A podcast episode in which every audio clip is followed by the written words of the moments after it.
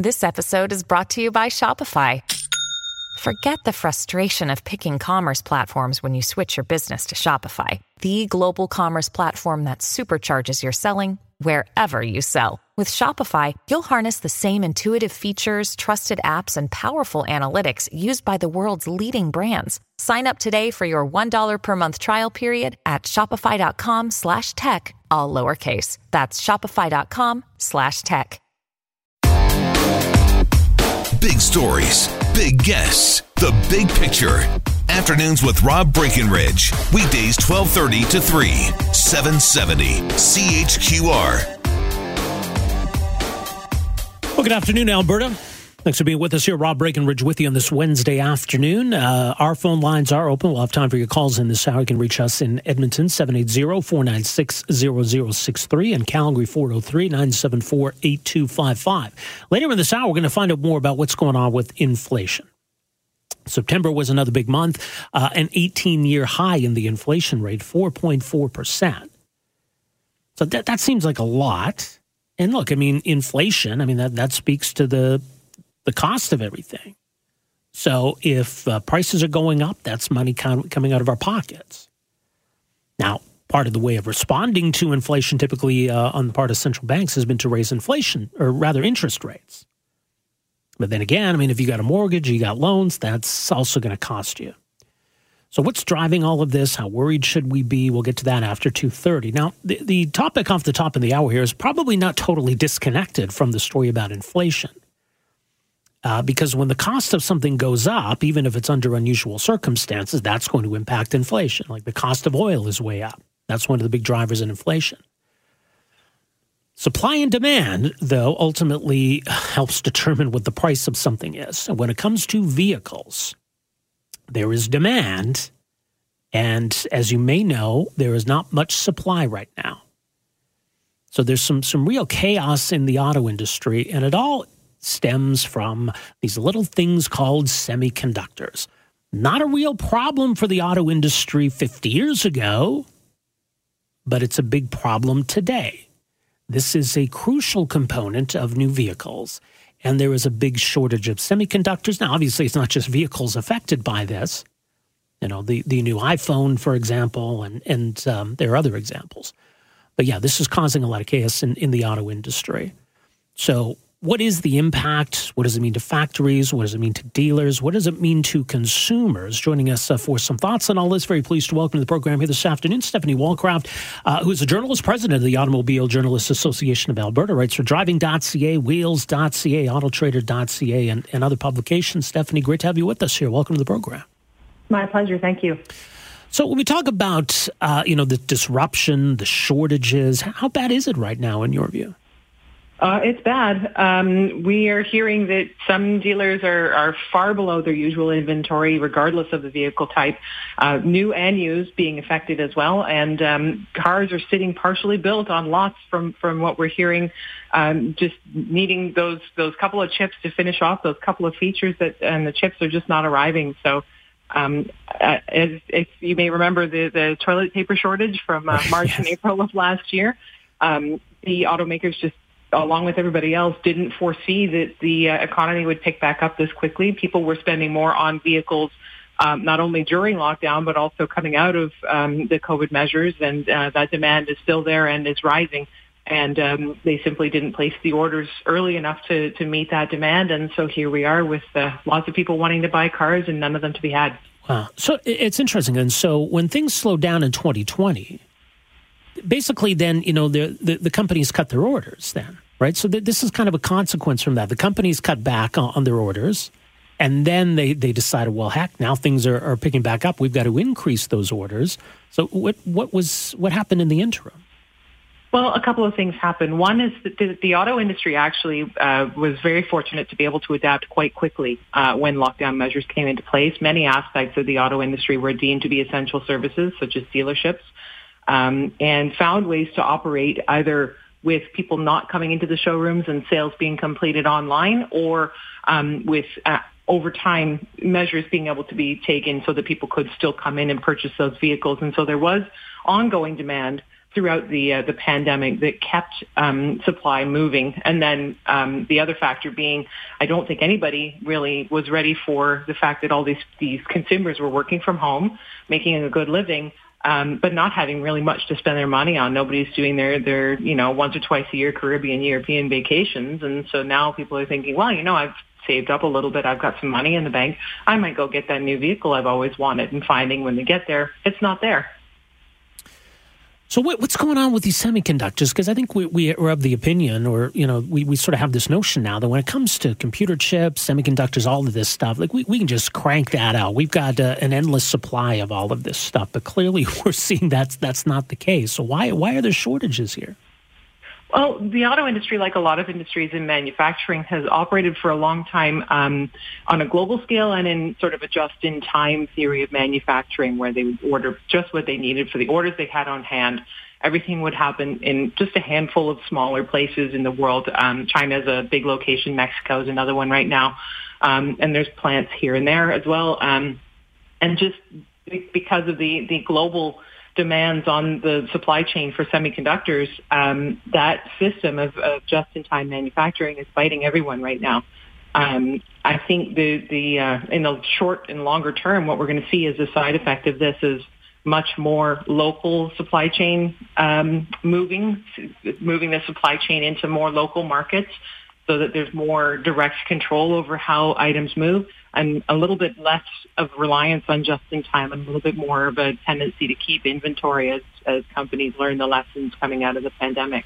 Right, and it's not as though the automakers can say, "Hey, you know, we're making vehicles. That's more important than your your silly little gaming console. We got first dibs on the semiconductors." It doesn't work that way, does it?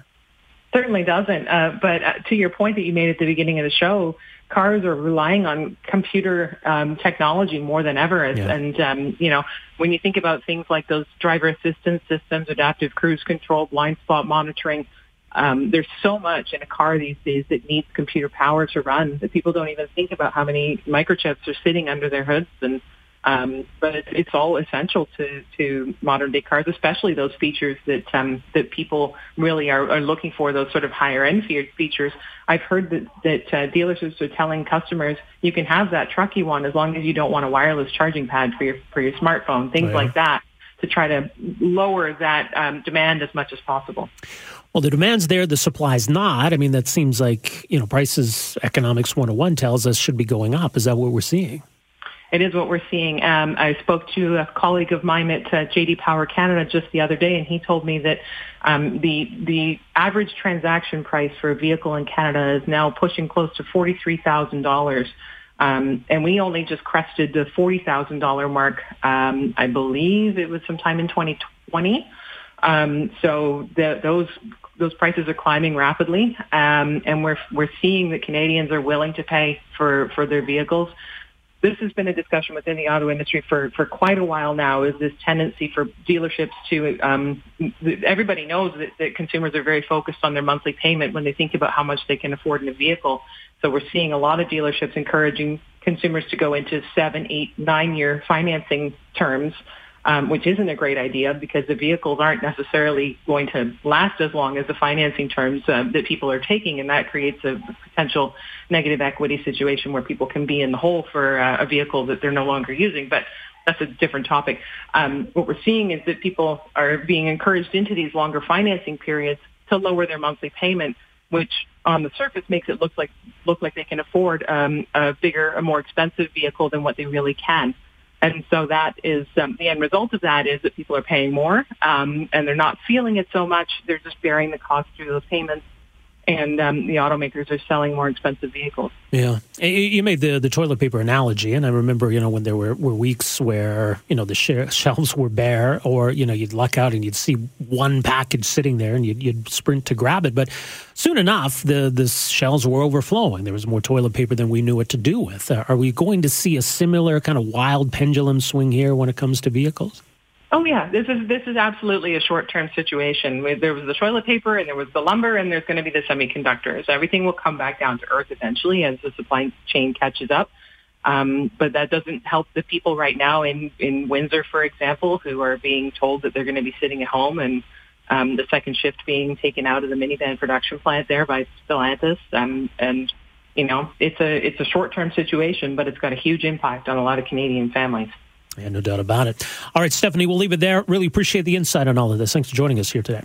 My pleasure. Thank you. All the best. Uh, Stephanie Wallcraft, uh, auto journalist, president of the Automobile Journalists Association of Alberta. You can read her at driving.ca, wheels.ca, autotrader.ca, and, and elsewhere. So some some great points on you know what what's driving this whole situation. Pardon the pun. And yeah, basically what happened to toilet paper is is now happening to semiconductors, and vehicles need them. So the vehicles aren't getting made. So you know plants are sitting idle. A lot of workers uh, are are sitting at home. And that trickles down to the dealerships, that trickles down to you, the consumer. So, I, look, I mean, if you need a vehicle, you need a vehicle. I think a lot of people are sort of at that, that stage, and, and that's typically the case. It's like, okay, well, when do we need a new vehicle? This one's getting up there. It's often not as urgent for people. So, and, and as she says, this is something likely to correct itself somewhat soon, but when exactly, I don't know. So do you do you wait it out? It, it's a tough call.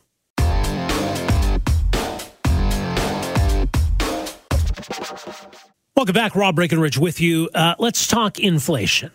And it's something we've been hearing more about as of late. Uh, when typically it's reserved for maybe the monetary policy wongs, it's something that at the moment Canadians are paying a lot of attention to. And, and look, Canadians uh, uh of a certain generation uh, can certainly attest to uh, the very negative consequences of runaway inflation. A lot of younger Canadians uh, probably don't remember that. So we're dealing with obviously very unique circumstances in terms of the pandemic that hit us last year and coming out of that pandemic. So to some extent, I, probably we should expect a certain amount of inflation. So we look at the data for September relative to last year.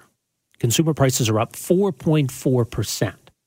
So that's a level of inflation we haven't seen since February of 2003.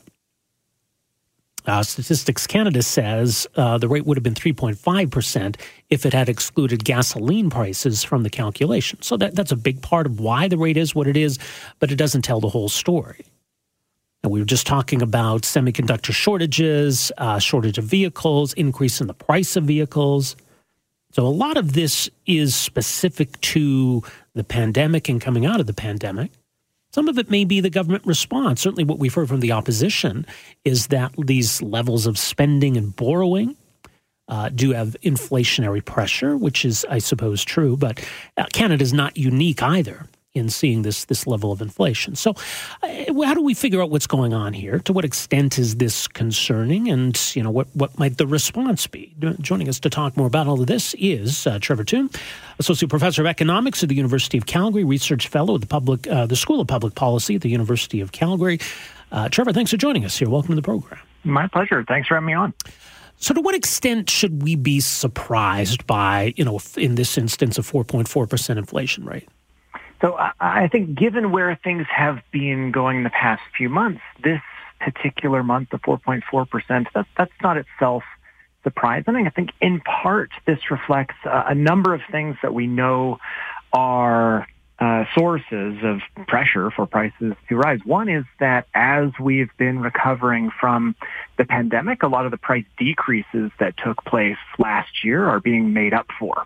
So a lot of the elevated inflation in recent months is really just getting back to uh, back to trend after prices dropped last year. And then another part of it is, as you mentioned at the top, high global oil prices, and they remain high even now. And so I would therefore expect October's inflation to be pushed up uh, because of that. And then you combine that with all of the uh, supply chain issues that you also mentioned. I think, yeah, that's that's really the whole ballgame here. It's interesting because you know, so uh, StatsCan says that you know we can take gasoline out of the equation and come up with a different number, but I guess can you really totally take the cost of fuel up because transportation costs are directly linked to fuel costs. Yeah. Transportation costs add to you know food costs or, sure. or other yeah. goods, right?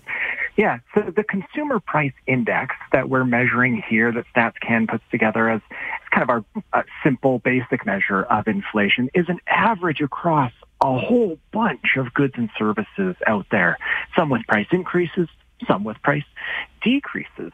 And it's, it's relevant because, yeah, it affects our bottom line as consumers, but it's primarily meant to inform central banks, the Bank of Canada, to, in their conduct of, of monetary policy. And there it very much is important to distinguish between factors that are fundamental to uh, the market or the supply and demand conditions versus factors that are related to monetary policy. And I think high global oil prices certainly matter for the bottom line of some households, but it does mean that it's not something that the Bank of Canada needs to be as concerned about as if it was a more uniform increases in prices across the board. Mm-hmm.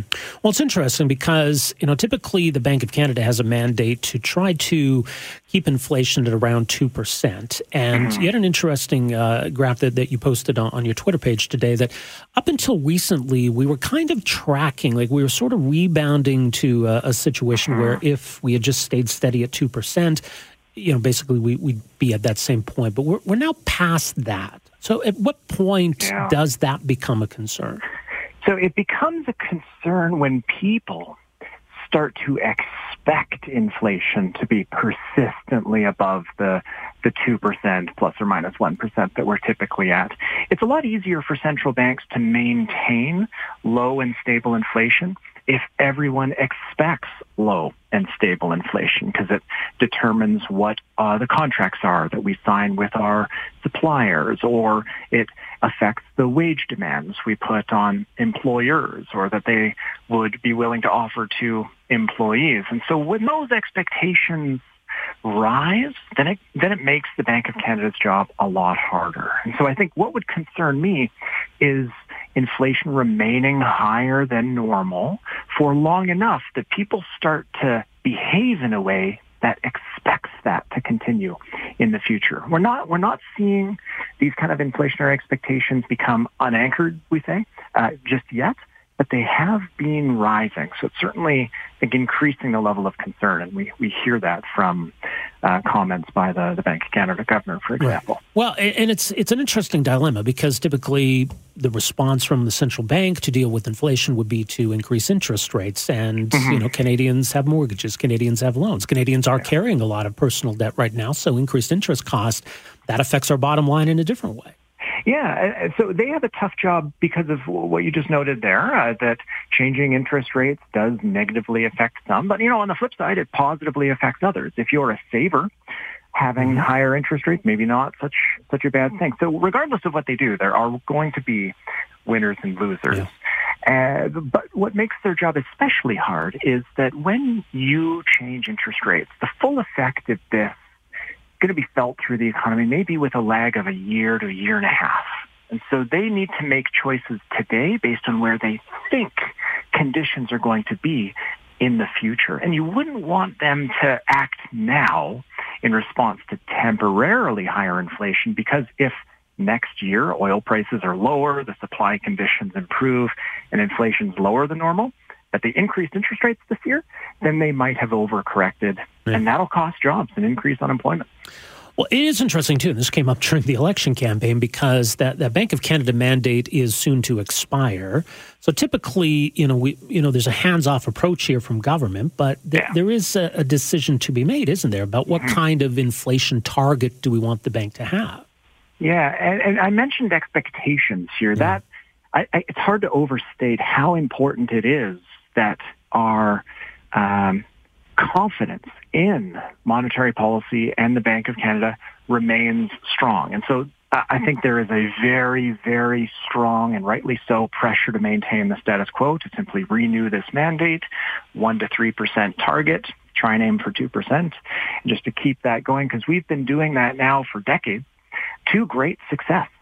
And we really shouldn't be moving away from it. And if we do, it needs to be very, very gradual because credibility in the central bank matters a lot.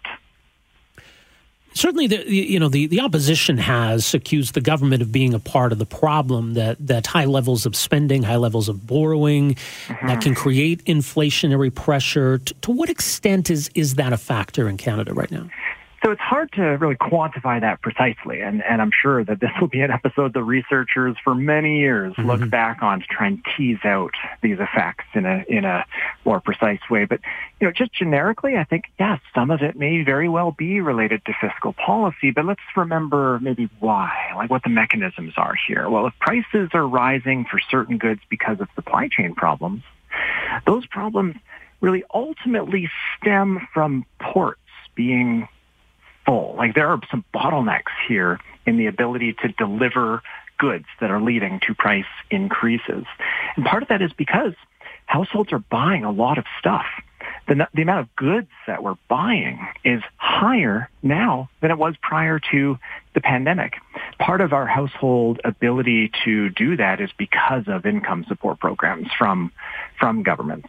And so in that sense, if the inflation is due to our having higher incomes because of the support programs, you know, that's very different than inflation being due to some other factors unrelated to incomes also rising. So I think it's it's complex.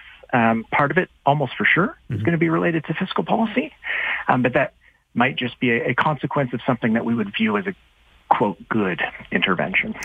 All right, we'll leave it there. Appreciate the insight uh, as always, Professor Tombe. Thanks so much for this. You bet. My pleasure. All the best. Uh, that is Trevor Tombe, Associate Professor Economics, University of Calgary, a research fellow as well at the U of C's uh, School of Public Policy. So, kind of an overview of, of what this all means, you know, wh- where we would expect to see this, where there's some potential concern here. So 4.4% was the rate for uh, September, the highest uh, pace since February of 2003. But, you know, given all of the, the uh, things that Trevor Tombe mentioned, the price of oil, uh, shortages uh, in the supply chain, what we've seen with the housing market, that a lot of this is not a surprise.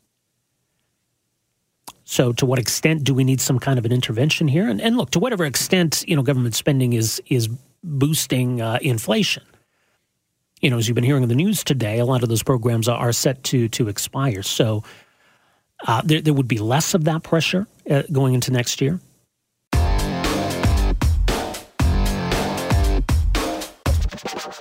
You know, lately there's been a lot of focus on uh, big tech, social media giants, Facebook in particular, and this isn't new.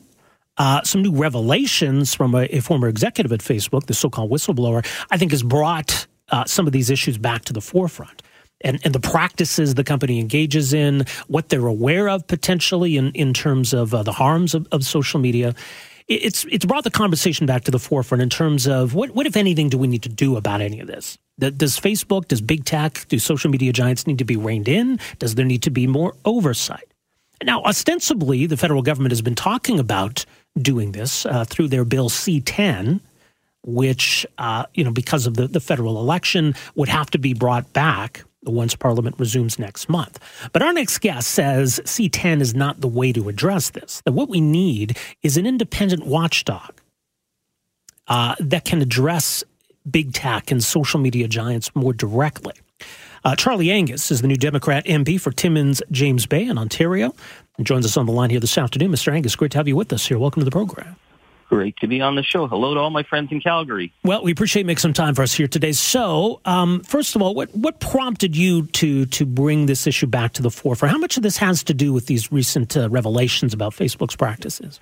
Well, the whistleblower revelations from Madame Frances Haugen has caused a political firestorm in the United States, and many jurisdictions are now looking into it. And I, as shocking as these revelations were just about how reckless Facebook is and how mercenary they are and how they, they use our private data and manipulate people's use of the platform, it's not surprising at all. And we had an all-parliamentary committee chaired by Conservative Bob Zimmer, myself, uh, Liberal uh, Nathan Erskine Smith, where we raised a lot of these red flags about t- two to three years ago to the government of the day and saying we need to get our heads around this. Uh, and the government pretty much ignored it. So, but I'm thinking, given what we're seeing coming out of corporate documents on Facebook, we really need to be looking at some fundamental issues about reining in these tech giants so that we actually have some player, fair and level playing fields because everybody lives on Facebook. Heck, my wife said I married Facebook, so yeah. you know, but we can use it, but we got to start dealing with some of the corporate toxic culture there. Now, first of all, in terms of the government's uh, approach to, to regulating big tech, Bill C 10, which may or may not come back in, in Parliament, I guess we'll have to wait and see. Where, where does C 10 miss the mark in your view? Well, Bill C-10 was a political dumpster fire. I don't think Minister Guilbeault really understood the file at all. If you said to the Canadian people, should Facebook be paying uh, into the system? Damn right. Uh, they're not even paying taxes here. So that was what C10 was supposed to do, was to say, listen, broadcasters pay into the to the art system. It's how we create, you know, movies, television, all kinds of stuff.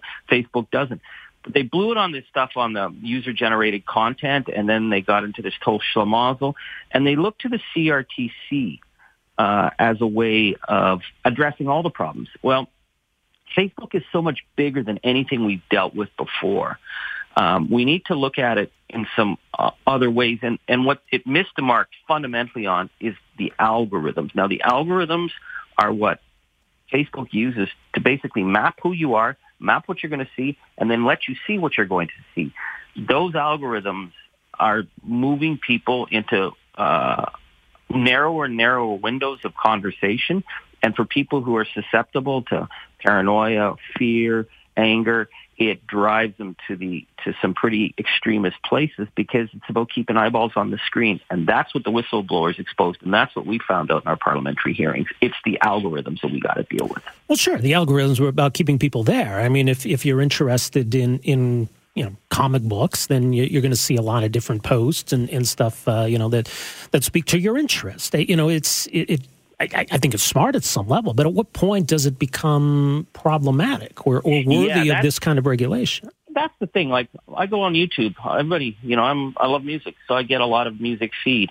But what I think the weaponization of the algorithms is the realization that people who get angry and people who look at more and more sort of narrow stuff spend longer time on it. So I, I put this question to YouTube when they came before our committee. I said, listen, high school kid wants to look up the Second World War. Great. There's lots of stuff in the Second World War. How come uh, I end up seeing stuff that's promoting Holocaust denial? well, if you were promoting Holocaust denial on your radio show, there'd be consequences. If the Globe and Mail was promoting it, there'd be consequences. Yet the algorithms are promoting this stuff. So that's the issue is that they're promoting you to go down rabbit holes that you probably don't want to go down we need some transparency in how the algorithms are working. That's, that's the fundamental issue. I don't think this is about hate speech or freedom of speech. It's about you're not even getting to see content you probably should see. They're limiting your choice and they're making deliberate decisions about it. And as Haugen said, it's having some really damning impacts in other jurisdictions where we've seen mass violence in um, Myanmar, Ethiopia, India, uh, where these algorithms can be distorted by people who are pushing some pretty bad agendas. And Facebook shows no corporate responsibility. Well, I don't, know that we can criminalize uh, uh, an algorithm. I don't think that's what you're calling for. I mean, specifically, no, what you called for here is, yep. is a, a, new office, an independent watchdog. What what power or you know what, what ability would they have to address? This? Yeah, I think that, that, that let's get to the to the nub of this. So in Canada, we have um, you know, the privacy commissioner who does extraordinary work. Uh, we have the ethics commissioner who's, you know, found Mr. Trudeau guilty a couple of times. These are offices of parliament. So this isn't like the CRTC. This would be an office set up with the tech, the technical capacity to actually understand. I don't understand an algorithm. I don't know what it is. I don't know how it works. Um, but I know that when we see what the privacy commissioner has done, they know how they can investigate. So if there are allegations, uh, of widespread disinformation being spread. Let let the let the officer of Parliament do the investigation with the order making powers to say to Facebook if they are exploiting this, if they're making undue levels of profit by pushing extremist content, then you know they could then come up with some remedies, and they report to the public in reports, and they report to ca- Canadians. I think that would be a much so it's a wiser way, I think, than trying to hammer in that we're going to, you know, to me, the CRTC is like the 1980s solution to a 21st century problem. And this isn't just in Canada. We're dealing with this in jurisdictions around the world. So let's let's work with other jurisdictions, but we need some smart regulation here to protect people's use of it so that people can enjoy it and it's not going to have damaging impacts. But I mean, you know, you know, in terms of Facebook, I mean, there's just you know millions and millions of people, you know, with millions and millions of posts. In, are we asking, uh, you know, a, a, federal government office to in real time monitor and, and fact check Facebook? How, how do we even begin no, no, to no, police what's not. there? Yeah, it's again, it's it's this is what we learned from you know people who studied Facebook. It's how they're using the algorithms to actually cut off what you see. You're not seeing a whole bunch of posts on Facebook. You're seeing narrow, narrower posts.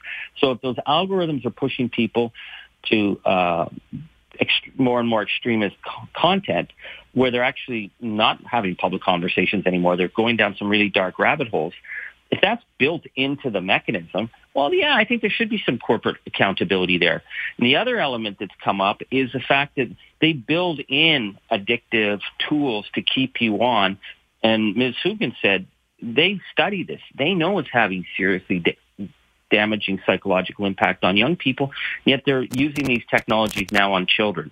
It's just like big tobacco. I mean, everyone said you were free to smoke or not smoke, but we didn't know about the nicotine delivery mechanisms that actually made people addicted and kept them addicted. So again, I live on Facebook. Uh, you know, people contact me on Facebook. I, it's a great tool, but there are some corporate manipulations that are having some negative real world consequences, and they got to be accountable just like every other company has to be accountable for their products. So would, would that mean opening up the books? Would, would would Facebook or other social media companies have to basically share their algorithms with this this commissioner, this office? Well, they certainly are not going to want to do that, but no. that is what I think is going to be coming in many jurisdictions. I think if it's done through something like the privacy commissioner, who, you know, when he when he goes and investigates, he has the ability to go in and do those checks. Um, so it's not you're not giving out the corporate secrets, but you know that someone can go in and look and and say whether or not there's problems because that's what the whistleblowers are saying that Facebook is making their money by deliberately mis misrepresenting or, or twerking the algorithm. So you're not just getting content.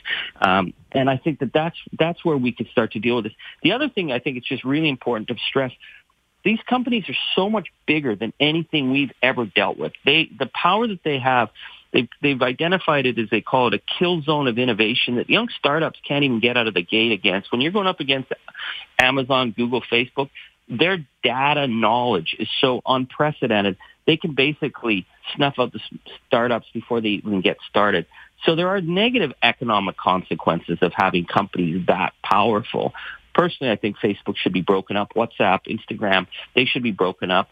You know, we should have other choices online as well but we're not getting that. That's a much broader conversation. Yeah, that's like a competition bureau thing. But so and that's more for the United States because right. that's they're the, they're the ones with the with the power to hold these guys to account. So we're but talking a lot of yeah, we're talking a lot about Facebook, yeah. which, as you say, has been in the news. Yeah. They're they're the biggest. They own these other companies. They're, they're, not the only social media company. They're not the only big tech company. So. Yeah. When we talk about an officer of parliament for digital rights and technology, what, what's its purview here? Where, where are the, the boundaries of what it would have jurisdiction over? Well, I think that you you need something specific for the for the kind of mass platforms that are, you know, say Google, Facebook, um, because there's there's so much in a league that you know people are running their own websites. That's not the job of. but I mean, is that Twitter? Know, is it Reddit? I yeah, mean, where, where does it end? Yeah, I mean, well, it's, it's someone if if there are issues, it can be brought to them again with the privacy commissioner, the privacy commissioner decides whether or not to follow up on a complaint. Yeah. Um, ignores a lot of them, says no, that's not really my mandate. But what we've seen with the privacy commissioner was a Canadian privacy commissioner who exposed Facebook's uh, loopholes that allowed um, all the private data of people to be taken by Cambridge Analytica. It was a Canadian privacy commissioner who identified that in 2008.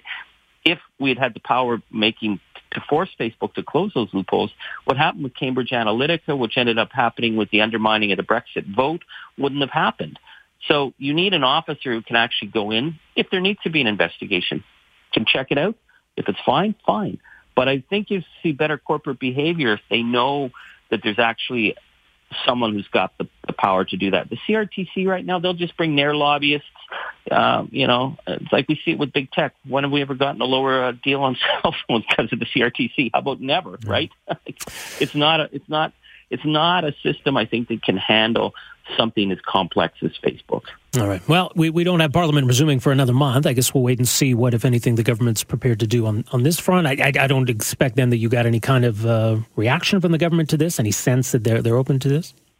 I, I, I definitely know that we have support with parliamentarians from all parties on this because we've done the work together. And I think this is not should not be a uh, this definitely shouldn't be a partisan issue. This should be about civic engagement and the democratic rights of citizens. You're going to go online, you're going to participate, you may say some stupid things, but how are we doing it so that we're not being, our conversations are not being torqued and driven um, by uh, some corporate bad actors at Facebook or other tech giants. All right, we'll leave it there. Charlie Angus, thanks for joining us here this afternoon. Thank Appreciate you. it. You take care. All right, there you go. Charlie Angus, uh, New Democrat MP, uh, Timmins James Bay, uh, says C10's a bit of a dumpster fire. I, I would agree with that. Uh, I don't know. I mean, is is this something that's needed though? Do we need uh, an independent officer of parliament to be responsible for, to have jurisdiction over social media giants or big tech? Are they a problem? You know, it's interesting because we, we talked about this just recently. We heard from one author, Robby Soave from Reason Magazine, who says, you know, it's one of those things where you've got a lot of people on the left who hate Facebook, a lot of people on the right who hate Facebook, and it's kind of for different reasons. Right? So there's a long list of complaints that people have about Facebook. What what is the problem we're trying to solve here? And would this be a solution to that? Thanks for downloading and listening to the podcast. Don't forget to subscribe, rate, and review for free at Apple Podcasts, Google Play, or wherever you find your podcast. You can also find me on Twitter at Rob Breckenridge, and you can email me, rob at 770chqr.com. Talk to you next time. Afternoons with Rob Breckenridge, starting at 1230 on News Talk 770 Calgary.